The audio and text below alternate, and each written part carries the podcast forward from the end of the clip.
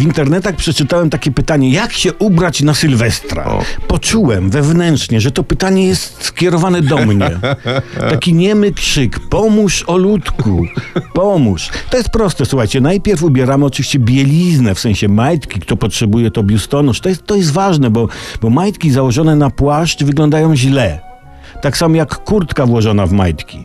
Nie, kurtka włożona w majtki, spodnie włożone w skarpetki, które to skarpetki są założone na ręce. Nie, tak ubrani dajemy sygnał: hej, jestem. Prawda? Zaraz zrobię sobie selfie i wrzucę na szkolną facebookową stronę dziecka. Tak więc ważna kolejność. Dorada się szczególnie kobietom, cytuję, odważne kolory. Co to jest odważny kolor?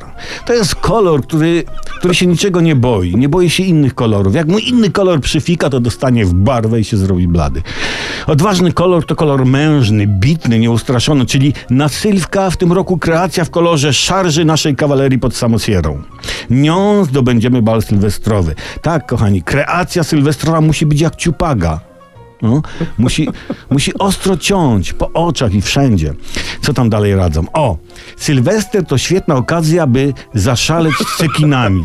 Ja popieram. Bracia Cekini, niezła włoska kapela Vietnam Disco. Dobrzy tancerze, warto.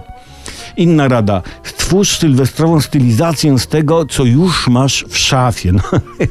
No, taka wspomnienie. Był taki czas, że gdybym posłuchał tej rady, to bym poszedł na bal ubrany w puste butelki po piwie. Jak, jak widzimy...